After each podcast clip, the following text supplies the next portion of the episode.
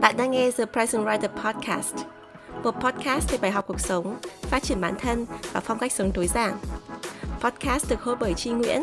tiến sĩ giáo dục tại Mỹ, blogger và tác giả một cuốn sách về chủ nghĩa tối giản. Nào, hãy cùng Chi lắng nghe, trải nghiệm và thay đổi cuộc sống. Xin chào tất cả mọi người, chào mừng bạn đến với podcast The Present Writer. Mình là Chi Nguyễn. Trong tập podcast ngày hôm nay thì mình muốn tám chuyện một chút về một chủ đề mà nó hơi nhạy cảm, hơi gây tranh cãi một chút, đó là đề tài bóc phốt, hay còn nói một cách văn hoa hơn là xử lý khủng hoảng truyền thông. Tại sao mình lại muốn nói về chủ đề bóc phốt này? Là bởi vì khi mà mình nói về vấn đề lập blog rồi YouTube podcast thì có rất nhiều bạn rất là giỏi về nội dung rất là muốn để mở kênh sáng tạo cho riêng mình. Nhưng mà lại sợ à, phải xuất hiện trước công chúng sợ phải chia sẻ cái suy nghĩ và hình ảnh của mình. Bởi vì họ sợ là nếu mà mình xuất hiện trên mạng xã hội như vậy thì những người mà biết mình ấy họ sẽ có ý kiến về mình họ sẽ bóc phốt mình. Tức là đưa ra những cái câu chuyện mà không có lợi cho mình khiến cho hình ảnh của mình xấu xí hơn trước công chúng thực ra mà nói ấy, thì bạn phải nổi tiếng với một mức độ nào đó, tức là phải được công chúng biết đến thì cái khả năng bóc phốt nó mới cao à, do vậy là nếu mà bạn mới bắt đầu làm sáng tạo nội dung thôi thì đừng có lo lắng nhé. Bởi vì là ừ, mình cứ bắt đầu đi khi nào mà mình nổi tiếng rồi thì mình mới phải lo lắng nhiều về cái vấn đề à, khủng hoảng truyền thông hay là cái vấn đề bóc phốt này. Tuy nhiên thì mình biết là nói như vậy thì nó cũng không thực sự là làm cho mọi người cảm thấy yên tâm. Cho nên là hôm nay mình sẽ chia sẻ cái quan điểm của mình về đề tài bóc phốt và làm sao để mình có thể à, xử lý khủng hoảng truyền thông khi chuyện bóc phốt đấy nó xảy đến với mình.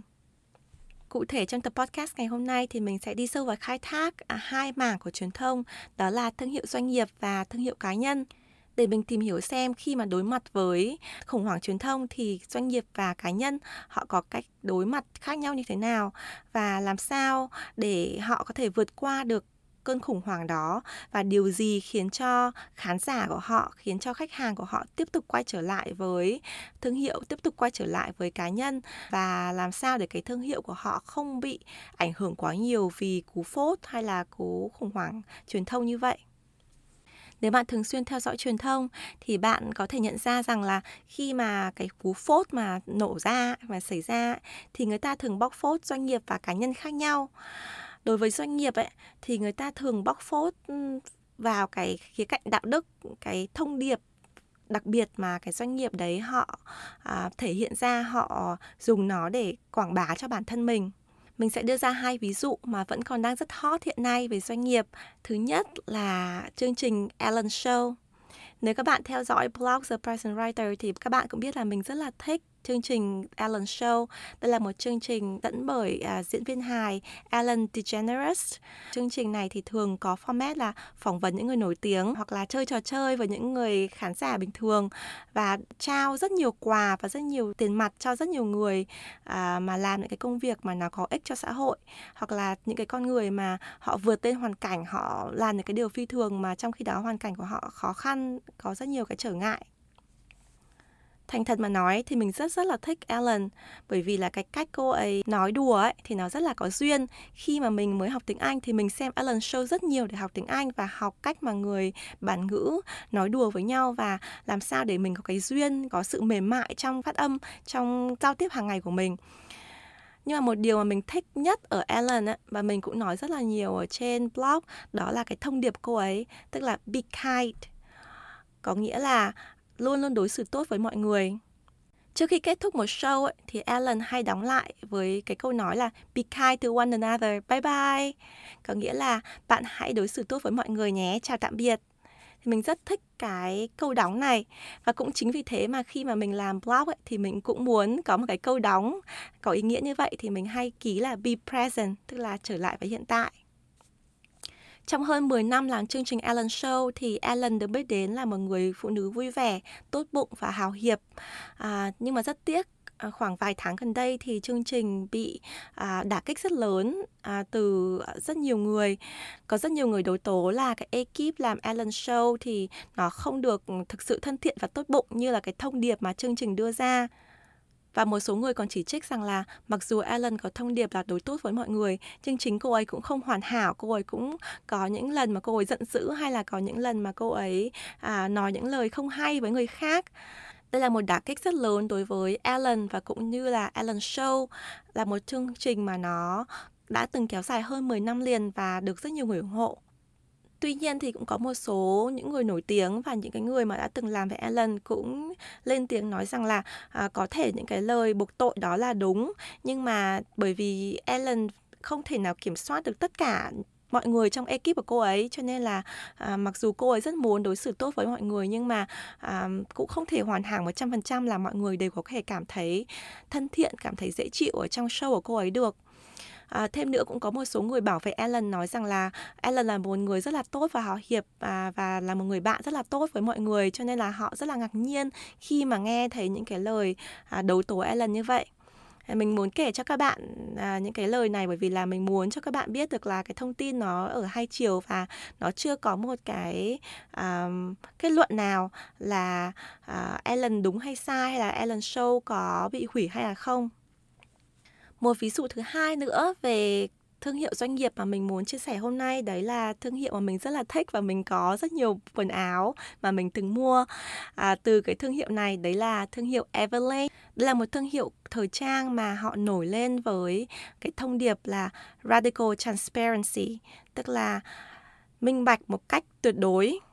cái sự minh bạch của họ thể hiện ở việc là họ nhấn mạnh vào là những cái người công nhân những cái nhà máy mà họ sản xuất ra những cái bộ quần áo đấy thì đều được trả công và được à, hậu đãi rất là tốt. Sản phẩm họ làm ra thì đều rất thân thiện với môi trường. Ví dụ như Everlane thì mình biết là họ có nhà máy sản xuất quần jeans tại Việt Nam. Thì cái quần jeans của họ sản xuất thì họ sử dụng công nghệ mà tái sử dụng nguồn nước và hạn chế tối đa cái chất thải thải ra môi trường. Họ cũng cam kết trả lương cho cán bộ công nhân viên ở địa phương tại Việt Nam rất là tốt và bản thân doanh nghiệp thì cũng từng thực hiện rất nhiều cái chương trình những cái chiến dịch để có thể xây cơ sở vật chất cho công nhân viên tại Việt Nam. Thì vì là một người Việt Nam mà mình rất là muốn ủng hộ cho người Việt Nam, ủng hộ cho công nhân Việt Nam và ủng hộ cho những doanh nghiệp mà họ có chương trình để mà tiết kiệm nguồn nước bảo vệ cho môi trường và bảo vệ quyền lợi cho người à, công nhân làm ra cái sản phẩm của họ thì mình rất rất là tôn trọng và mình luôn luôn ủng hộ Everland.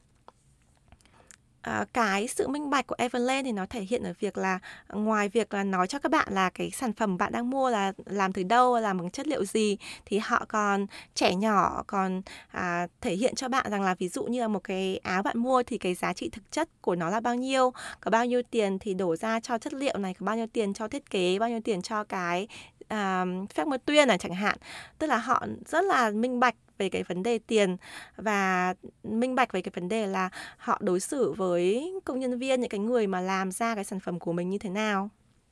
Nhưng mà cũng rất tiếc là thời gian gần đây thì Evelyn cũng gặp một cú phốt rất là lớn. Đó là trong cái thời kỳ mà nước Mỹ đang bị khủng hoảng vì dịch Covid-19 thì có rất nhiều doanh nghiệp buộc phải sa thải công nhân viên. Thì các bạn cũng biết rằng là ở Mỹ khi mà cái dịch bệnh nó bị nổi lên rất là mạnh như vậy thì thống đốc từng bang cũng như là chính phủ Mỹ họ yêu cầu phải đóng những cái cửa hàng à, buôn bán quần áo và có một số nơi sản xuất quần áo họ phải đóng lại bởi vì là họ không cho phép nhiều người nhiều nhân viên làm việc cùng một lúc như vậy. Cho nên rằng là um, Everland họ buộc phải sa thải một số công nhân viên. Tuy nhiên thì có một số cáo buộc nói rằng là cái nhân viên bị sa thải đó thì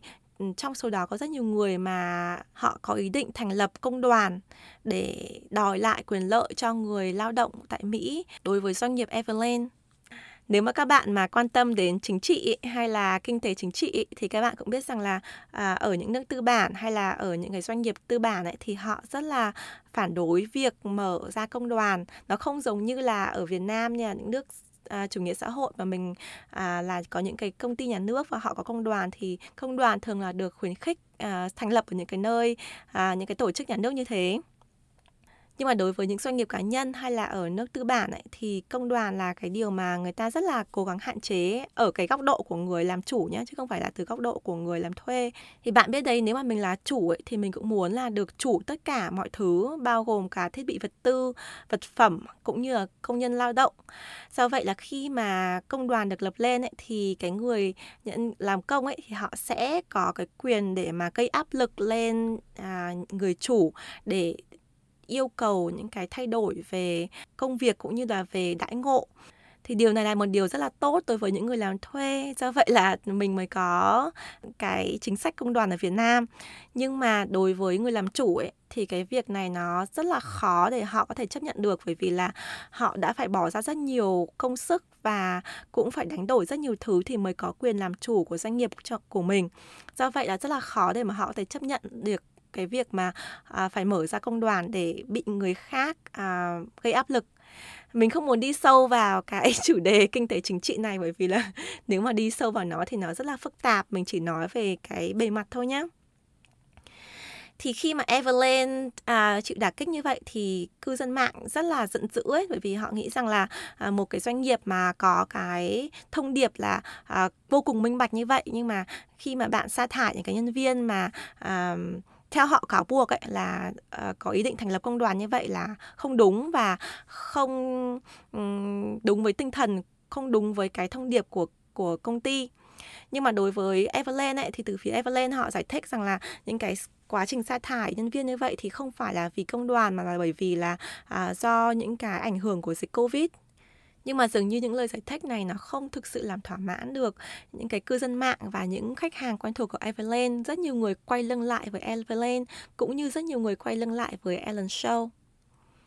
Vậy qua hai ví dụ về thương hiệu doanh nghiệp ấy, thì bạn có thể nhìn thấy rằng là à, khi mà cái cú phốt nó nổ ra ấy, thì thường người ta nhắm vào cái thông điệp của doanh nghiệp, nhắm vào những cái giá trị đạo đức, những giá trị niềm tin mà doanh nghiệp đã gây dựng được à, đối với khách hàng của mình, đối với khán giả của mình.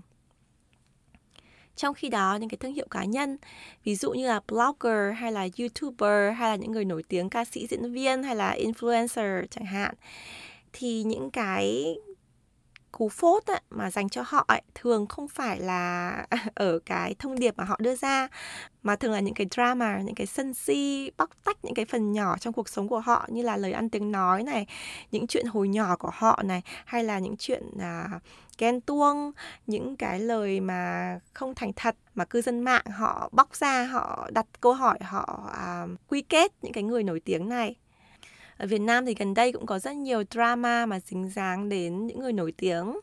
Ví dụ như là à, mình biết là một blogger vlogger mà chuyên làm về nấu ăn thì chị ấy cũng đã từng bị đá kích là à, những cái video của chị ấy là cũng có học những cái tips nấu ăn của người khác nhưng mà không à, đề cập đến người ấy trong video. Hay là ví dụ như một bạn vlogger cũng rất là nổi tiếng gần đây thì bị người khác đặt ra câu hỏi là khi mà bạn à, chia sẻ về vấn đề mà bạn bị bắt nạt thì có thực sự là bạn bị bắt nạt hay không? Vì là thầy cô và bạn bè cùng lớp của bạn cho rằng là bạn không bị bắt nạt chỉ là những người khác không muốn chơi với bạn thôi.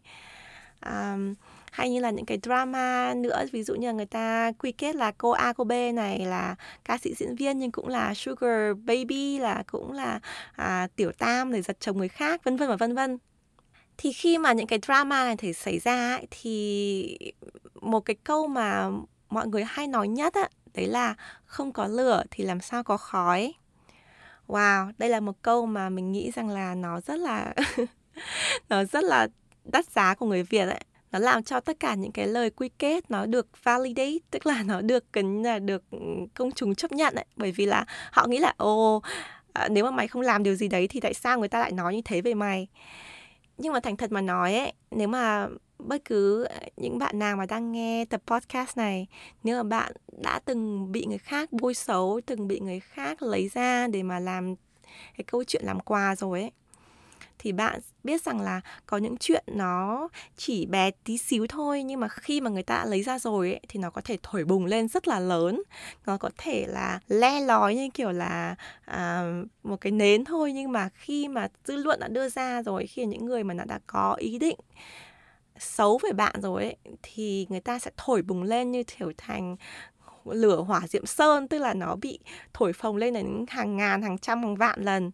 Thì bản thân mình ấy là một người mà mình đã từng bị đưa ra làm cái câu chuyện làm quà như thế mình đã từng bị đặt điều nói xấu nên là mình rất là hiểu à, cái hoàn cảnh của những cái bạn mà bị đưa lên nói xấu như vậy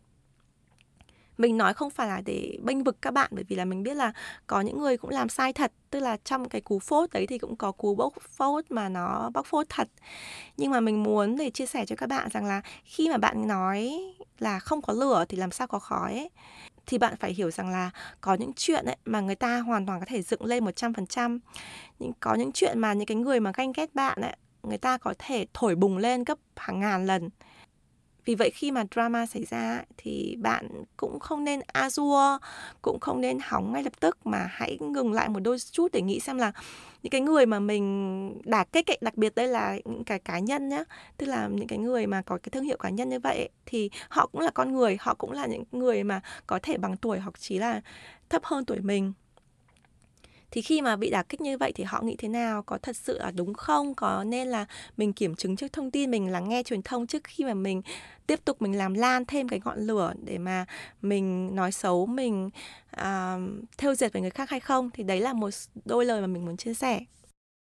Như bạn thấy đấy thương hiệu cá nhân ấy thì những cái đả kích ấy thì nó thường tập trung vào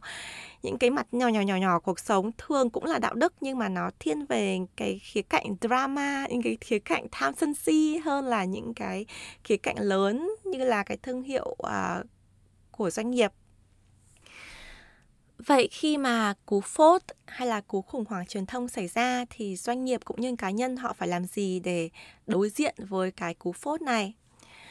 Đối với doanh nghiệp điều mà họ cần phải làm đầu tiên ấy đó là càng sớm càng tốt đưa ra cái lời chính thức của mình đối với truyền thông đối với xã hội. Có thể đưa ra công bố báo chí hoặc có thể họp báo để nói ra cái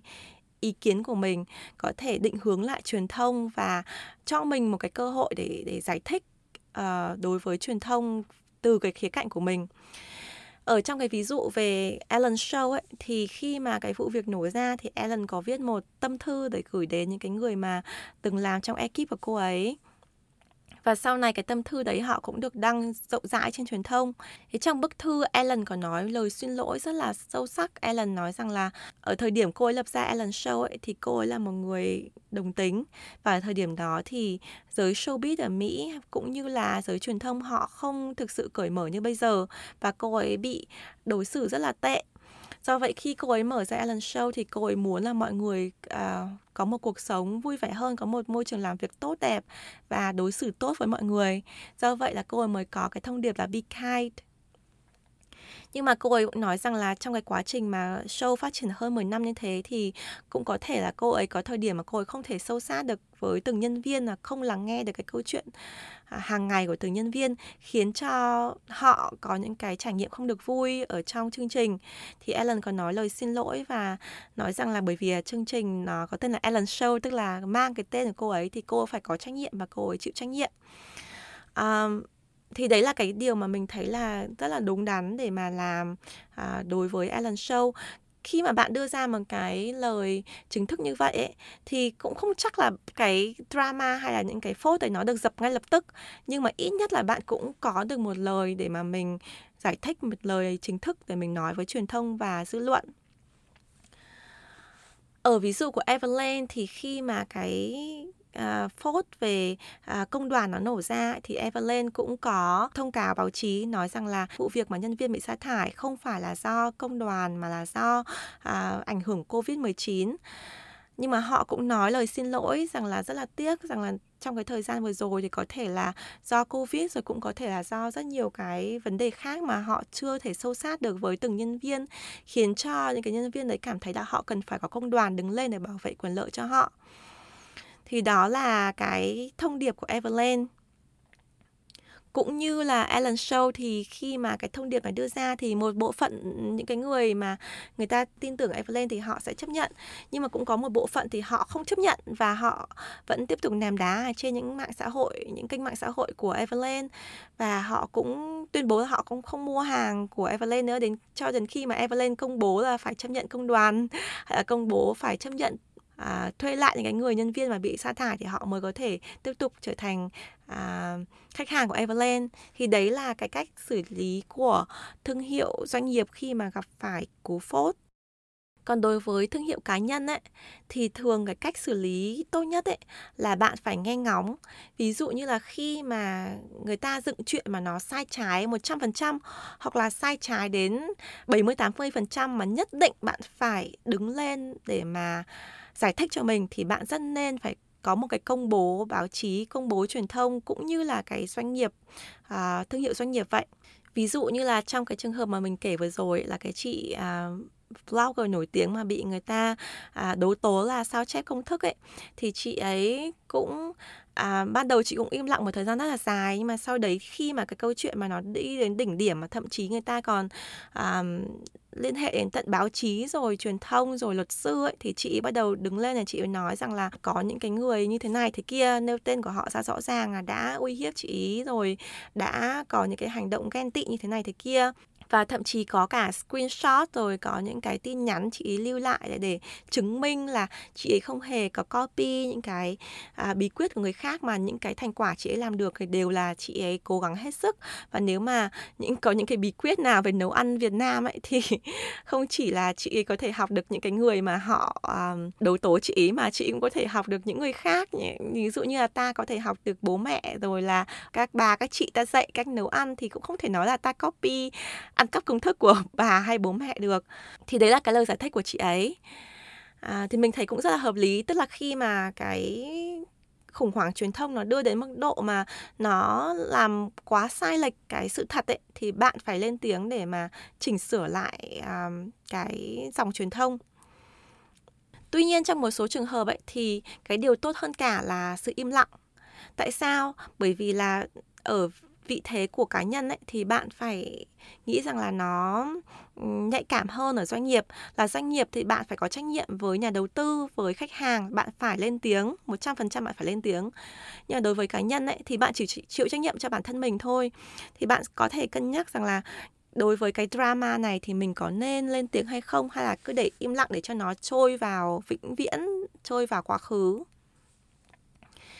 Có một số trường hợp ấy thì im lặng thì nó tốt hơn cả. Ví dụ như cái trường hợp mà bạn blogger vlogger mà mình chia sẻ ban đầu là bạn ấy à, bị các bạn học cũ hay là cô giáo cũ nói rằng là cái việc mà bạn ấy nói rằng là bị bắt nạt khi còn đi học là nó không chính xác ấy thì cái điều này thì mình nghĩ rằng là nó rất là khó để mà Ừ, phân định được ấy. Bởi vì là khi mà bạn bị bắt nạt ấy bạn ở vị trí yếu thế hơn ấy thì bạn nghĩ rằng đấy là bị bắt nạt. Nhưng mà đối với những người ở vị thế mạnh hơn ấy thì họ có thể nghĩ là à đây không phải là bắt nạt mà đây chỉ là à, bọn mình không chỉ muốn chơi với bạn thôi hoặc là đây là chỉ là mình cô lập thôi. Thì cái định nghĩa của cái sự bắt nạt ấy hay là định nghĩa của sự bắt nạt học đường ấy nó không thực sự là nó trắng đen rõ ràng bản thân mình làm giáo dục ấy, thì mình đã từng nghiên cứu rất nhiều về tệ nạn bắt nạt học đường và mình đã từng hướng dẫn sinh viên cũng như là học trò của mình làm rất nhiều tham luận về bắt nạt. Thì trong một lần thậm chí là mình có hướng dẫn một bạn học trò rất là rất là giỏi và tâm huyết về cái chuyện bắt nạt ở trường học vì chính bạn ấy là nạn nhân của sự bắt nạt. Thì cái ngày mà bạn thuyết trình về cái bài nghiên cứu về bắt nạt học đường của mình ấy thì ở trong số khán giả chính là có một người đã từng bắt nạt bạn ấy. Nhưng cái người khán giả ấy uh, mặt phởn phơ như không và nghĩ rằng là bạn ấy nói cái câu chuyện bắt nạt đấy là về một ai khác chứ không phải nói về mình. Thì sau khi đó cái bạn học trò của mình mới mới khóc mới chia sẻ cho mình là ừ, tại sao em làm cái nghiên cứu như thế mà em đã đưa ra những cái ví dụ mà nó gần với cái bạn đấy như thế mà bạn ấy ngồi hàng ghế khán giả mà bạn ấy cũng sừng sững như không? Thì mình cũng an ủi cái uh, bạn học trò của mình và mình nói rằng là em ạ à, cái khái niệm mà bắt nạt hay không ấy thì nó rất là nó rất là mơ hồ và và cái người bắt nạt mình ấy thì phải chính họ cảm nhận được là họ sai ấy. thì chính bản thân họ cái tâm của họ thì họ mới có thể nhận ra họ xin lỗi em còn ở đây thì họ ở hàng ghế khán giả thì họ chỉ tiếp nhận thông tin như là một người nghe bình thường một người tiếp nhận kiến thức thôi chứ họ không chắc là họ có thể vượt qua được cái suy nghĩ của bản thân và không chắc họ có thể có cùng suy nghĩ như em để mà họ um, chia sẻ và họ xin lỗi em được thì trở lại cái câu chuyện của cái bạn blogger, vlogger mà chia sẻ cái câu chuyện bị bắt nạt của mình và cái lời à, đầu tố của người bạn học và cũng như là cái lời ủng hộ của cô giáo nói rằng là bạn ấy không bị bắt nạt đấy. Thì mình nghĩ là bạn ấy đã làm một giải pháp rất là chuẩn xác đấy là bạn ấy im lặng và bạn ấy không có thêm một bất kỳ một cái bình luận, comment nào về cái câu chuyện này và để nó lắng xuống. Tại sao? Bởi vì là nếu mà bạn tranh luận á cũng không để làm cái gì. Ví dụ mình tranh luận cái câu chuyện đấy nó đã từ hàng chục năm trước rồi, mình không có một cái bằng chứng nào để mình lôi ra mình nói rằng là à đấy là tôi bắt nạt. Mà nếu mà mình có bằng chứng mình lôi ra thì cũng có người tin, có người không. Và có người nghĩ rằng đấy là bắt nạt, có người nghĩ đấy là không phải bắt nạt. Thì rất là khó để mà định ra cái ranh giới này. Và mình nghĩ là nó cũng mang lại rất nhiều cái thương tổn ấy. Khi mà mình nghĩ lại cái quá khứ, cái thời mà mình còn là thiếu niên ấy, thì nó, cái quá khứ đấy mà lôi ra thì nó mang lại nhiều thương tổn đến cho mình và cho người khác. Do vậy là mình nghĩ rằng là bạn ấy đã làm một điều rất tốt, đấy là im lặng. Có một câu nói rất hay như thế này, bạn không cần phải giải thích với bất kỳ một ai cả. Những người yêu bạn, họ không cần những lời giải thích đó.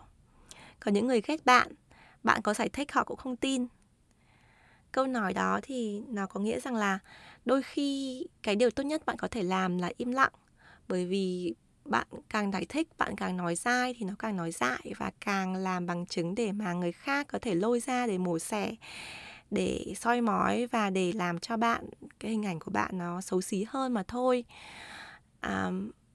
mình là như thế nào thì mình biết như thế và những cái người yêu mình thì họ sẽ luôn ủng hộ cho mình. À, những người ghét mình thì họ sẽ vẫn luôn ở đó à, và rất là khó để mình có thể làm thay đổi cái quan điểm của họ điều mình chỉ có thể làm là sống đúng với chính mình và sống đúng với những người mà yêu thương mình mà thôi. Phần tiếp theo của podcast thì mình muốn bàn luận thêm một chút. Cái câu hỏi là làm thế nào để cho khán giả cho cái khách hàng của mình cho những người yêu mình họ quay trở lại với mình sau cú phốt? Thì đây là một câu hỏi rất là khó à, bởi vì là nó liên quan đến tâm lý của con người. Bởi vì con người khi mà họ đã mất niềm tin hay là họ đã có cái gì đấy họ bức xúc rồi ấy, thì họ sẽ auto chửi hay là họ sẽ hòa vào à, theo bầy đàn để họ dìm mình xuống. Nhưng mà làm sao để mình lội lại được cái dòng truyền thông để mà mình lấy lại cái hình ảnh của mình? Làm sao để cho khán giả và khách hàng của mình trở lại tin tưởng mình và ủng hộ cho mình? Thì đó à, mới là một điều khó theo quan điểm của cá nhân mình và cũng dựa trên quan sát của mình về những người mà đã từng bị phốt hay là những cái doanh nghiệp mà từng bị phốt nhưng mà vẫn có thể lội ngược dòng ấy, thì đó chính là khi mà bạn sống sót vượt qua khủng hoảng truyền thông, khi mà bạn đang cố gắng vượt lên những cái cú phốt mà mình bị dính vào ấy, cái thì điều quan trọng nhất, cái điều duy nhất mà khiến cho những cái người mà đã từng quay lưng với bạn, trở lại với bạn, đó chính là cái giá trị mà bạn mang lại cho người ta đối với doanh nghiệp ấy, nếu mà Alan Show hay đối với Everlane mà mặc dù bị những cú phốt như vậy nhưng mà họ vẫn tiếp tục đưa ra những sản phẩm chất lượng những cái sản phẩm mà tự nói lên giá trị của họ cho khách hàng cho khán giả của họ thì tự khắc người ta sẽ quay trở lại yêu quý mình như ban đầu tương tự như vậy đối với cá nhân. Nếu mà bạn có thể tiếp tục vượt lên cái drama mà bạn đưa đến tiếp tục cái giá trị mà khán giả của mình những cái người yêu mình hoặc cả những người đã từng quay lưng với mình à, mà họ cảm thấy là à cái giá trị này tốt cho cuộc sống họ thì họ sẽ luôn luôn trở lại để ủng hộ cho bạn.